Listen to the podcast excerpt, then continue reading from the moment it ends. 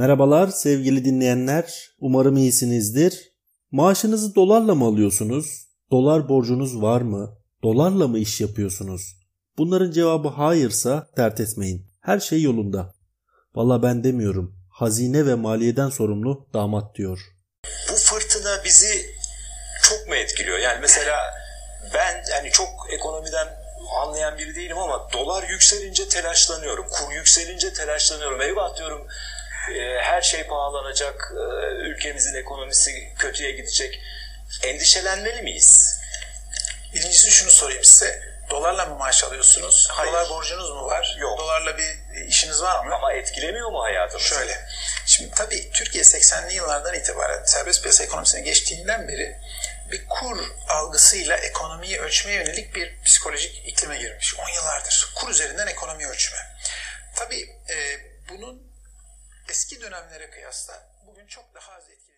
Geçtiğimiz günlerde CNN Türk'te Ahmet Hakan'ın dolar yükseldikçe endişeleniyorum, endişelenmeli miyim sorusuna vermişti bu yanıtı. Yani dolarla birebir işimiz yoksa endişelenecek bir şey yok. Sayın Berat Albayrak'a göre. Acaba gerçekler öyle mi? Tabii ki de değil. İktisat fakültesinde okumuş, uluslararası ticaret mezunu biri olarak bunun böyle olmadığını rahatlıkla söyleyebilirim. Burada kalkıp ithal ham madde ürünlerini, ithal teknolojiyi tek tek sayacak değilim. Zaten döviz karşısında paramızın değer kaybetmesinin getirdiği sonuçları hepimiz biliyoruz, görüyoruz az çok. Bunun için okullu olmaya gerek yok. En küçük bir market alışverişinden kaç lirayla çıkabildiğimiz de ortada. Böyle küçük şeylerden hep o bahsedilen büyük resmi görebiliriz aslında.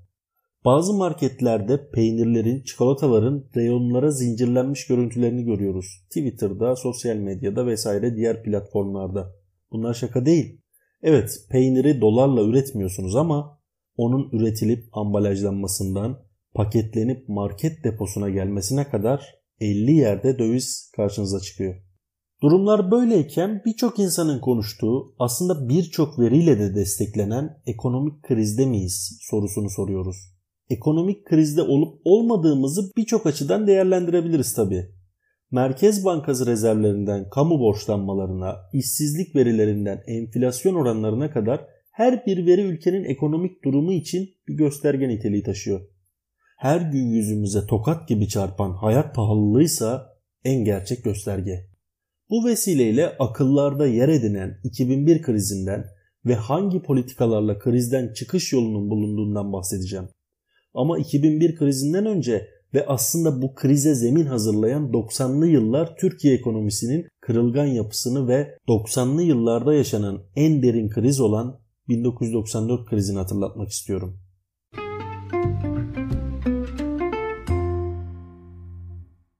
Türkiye 90'lı yıllarda çok yüksek enflasyonla boğuşmuş bir ülkeydi. 90'lı yılların krizlere zemin hazırlayan özelliği kamu açıklarının Merkez Bankası kaynaklarıyla finanse edilmesi ve batık bankaların sorumluluklarının devlete yüklenmesiydi. Dolayısıyla bu batık bankaların borcu sana bana yüklendi. Devletin vergiden başka gelir kaynağı olmadığı için biz vatandaşlara yansıdı krizin faturası. Aynı zamanda IMF'in kapısı çalındı. Bunların yanında ülkenin karar alıcılarının mali durumları düzeltecek reform ve iyileştirmeleri yapmaması da krizi derinleştiren diğer etkendi. 94 öncesinde kamu kesimi faiz dışı harcamaları kamu gelirlerinden daha fazla açık vermişti. Yani başka bir deyişle kamu kesimi kazandığından daha fazlasını harcadı. 90'lı yılların başlarında devlet ağırlıklı olarak harcamaları için kamu bankalarından borç kullanmaya başladı ve zaman içinde çok ciddi bir borç yükünün altına girmişti. 1993 yılı sonlarında ve 94 başında hem bütçe hem de cari açık çok ciddi düzeylere ulaştı. Hükümet PTT'nin telefon hizmetlerinin özelleştirilmesi için ihale süreci başlatmıştı. O dönemde Türkiye'nin toplam borcu 40 milyar dolar civarındaydı.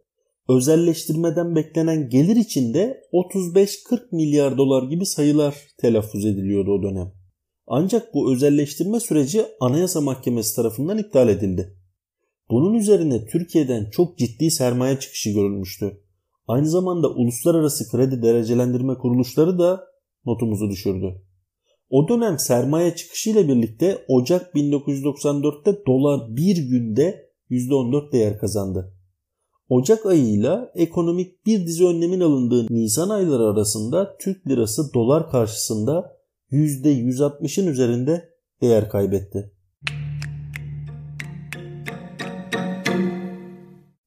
94 krizi ekonomistler tarafından kötü ekonomi yönetimi ve popülist politikaların yol açtığı krizlerin en önde gelen örneklerinden gösterilir. 90'lı yıllar Türkiye için siyasette sıkıntılarla ve bozuk ekonomik temellerin yarattığı çalkantılarla geçti.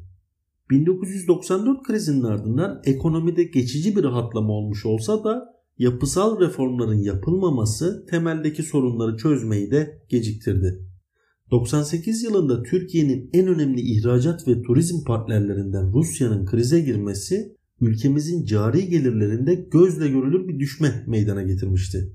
E bunun üzerine 99 yılında yaşanan depremlerle de sarsılmıştık. Depremlerin ülkenin sanayisinin can damarı olan Marmara bölgesinde meydana gelmesi Türkiye için yetişmiş elemanın yanı sıra depremde kaybedilen konut, ticaret ve altyapı gibi yan maliyetlerle beraber yüklü bir kayba sebep oldu.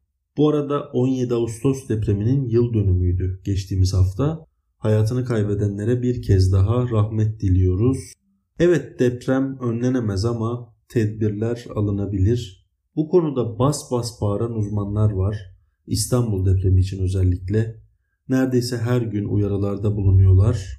Umarız ki gerekli tedbirler daha da geç kalmadan alınır. Bu konuda uzmanlar daha detaylı bilgi sahibi yapılması gerekenler konusunda. 2000'li yılların başlarında Türkiye hiperenflasyon sorunlarıyla boğuşuyordu.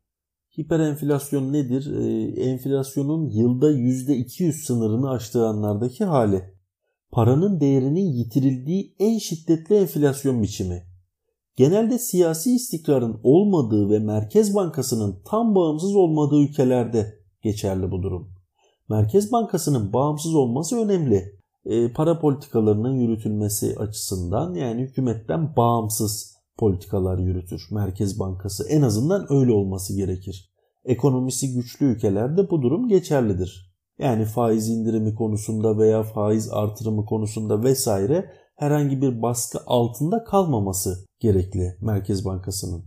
IMF ile standby görüşmeleri aracılığıyla Türkiye yaklaşık 16 milyar dolarlık bir kredi desteği almıştı krizle mücadele kapsamında Türkiye'ye yabancı sermaye yatırımı yapılması ve 2002 Avrupa Birliği ile müzakereleri hızlandırma çabasına girildi. Tüm bunlar yaşanırken devletin zirvesinde önemli bir şey oldu. Bir gerginlik. 2001 yılında Milli Güvenlik Kurulu toplantısı sırasında Cumhurbaşkanı Ahmet Necdet Sezer'in Bankacılık Düzenleme ve Denetleme Kurulu'nda başlattığı denetime Başbakan Bülent Ecevit tepki göstermişti. Bunun üzerine bir tartışma yaşandı. Yaşanan tartışma üzerine Sezer Ecevit'e anayasa kitapçığı fırlattı. Ecevit de bu duruma tepki göstererek toplantıyı terk etmişti. Tabi toplantı çıkışı açıklama bekleyen gazeteciler var dışarıda. Ecevit tam olarak şu açıklamayı yapmıştı. Bu bir devlet krizidir.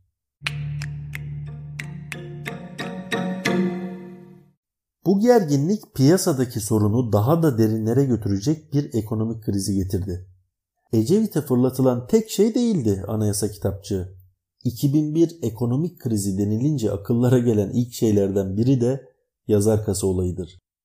Yani Ecevit'in başına gelmeyen kalmadı ne yazık ki. Kendisi çok farklı bir profile sahip bir başbakandı zaten. Her şeyden önce edebiyatçıydı. Yani Türkiye Cumhuriyeti'nin başbakanının bir edebiyatçı olmasına alışkın değiliz işin açığı. Ülke tarihinde çok önemli işlere de imza atmıştır kendisi. Bunlardan biri e, Kıbrıs çıkarmasıdır. Ortanın solu diye bir ideolojiyi de benimsetmişti bir dönem. Kendisini rahmetle anıyoruz.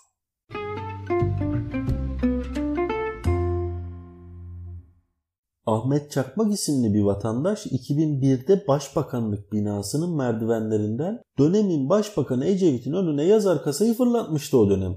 Böyle ilginç bir eyleme imza atan Ahmet Çakmak yazar kasa eylemcisi olarak da hafızalara kazanmıştı Türkiye'de. Yani geçtiğimiz birkaç yıl içinde e, bir gazeteciye röportaj vermişti. Şu an durumu nedir ne değildir bilmiyorum o vatandaşın. Dalgalı kur sonrası dolar borcu yüzünden zor durumda kaldığı için böyle bir eylemi yaptığını belirtmişti Ahmet Çakmak. Evet, krizden kurtulmak için ne gibi yollara başvurulmuş ve vurulması gerekiyor? Biraz da buna bakalım. Krizden sıyrılmak için bir takım yapısal reformlar yapılması gerekiyordu. Ama ondan önce bu krizden çıkış gemisinin dümenine geçecek birine ihtiyaç vardı. 22 yıldır Dünya Bankası'nda görev yapan ekonomist Kemal Derviş'e davet gönderildi. Derviş Dünya Bankası'ndaki görevini bırakarak 13 Mart 2001 tarihinde Bülent Ecevit hükümetinde ekonomiden sorumlu devlet bakanlığı görevini üstlenmişti. Daha önce siyasi maliyetler yüzünden atılamayan pek çok adım peşi sıra atılmaya başlandı artık. TBMM'den Derviş Kanunu diye adlandırılan ekonomiyle ilgili kanunlar geçirildi. Bu kanunların çoğu özelleştirmenin teşviki ve rekabetin artırılması ile ilgiliydi. IMF, Dünya Bankası ve Derviş planı neticesinde kamuoyunda orta vadede ekonomik istikrarın yakalanabileceği inancı oluşmuştu. Güçlü ekonomiye geçiş adı verilen programın da etkisiyle 2001 yılının ilk 6 ayında ihracat %13 arttı. Turizm gelirlerinde de gözle görülür bir iyileşme meydana gelmişti. Dış ticaret açığında ve cari açıkta da azalmalar oldu. Tarihte bugün 26 Ağustos 1071 Sultan Alparslan komutasındaki Selçuklu orduları Malazgirt'te Bizans ordularını yendi. Malazgirt zaferi Türklere Anadolu'nun kapısını açtı.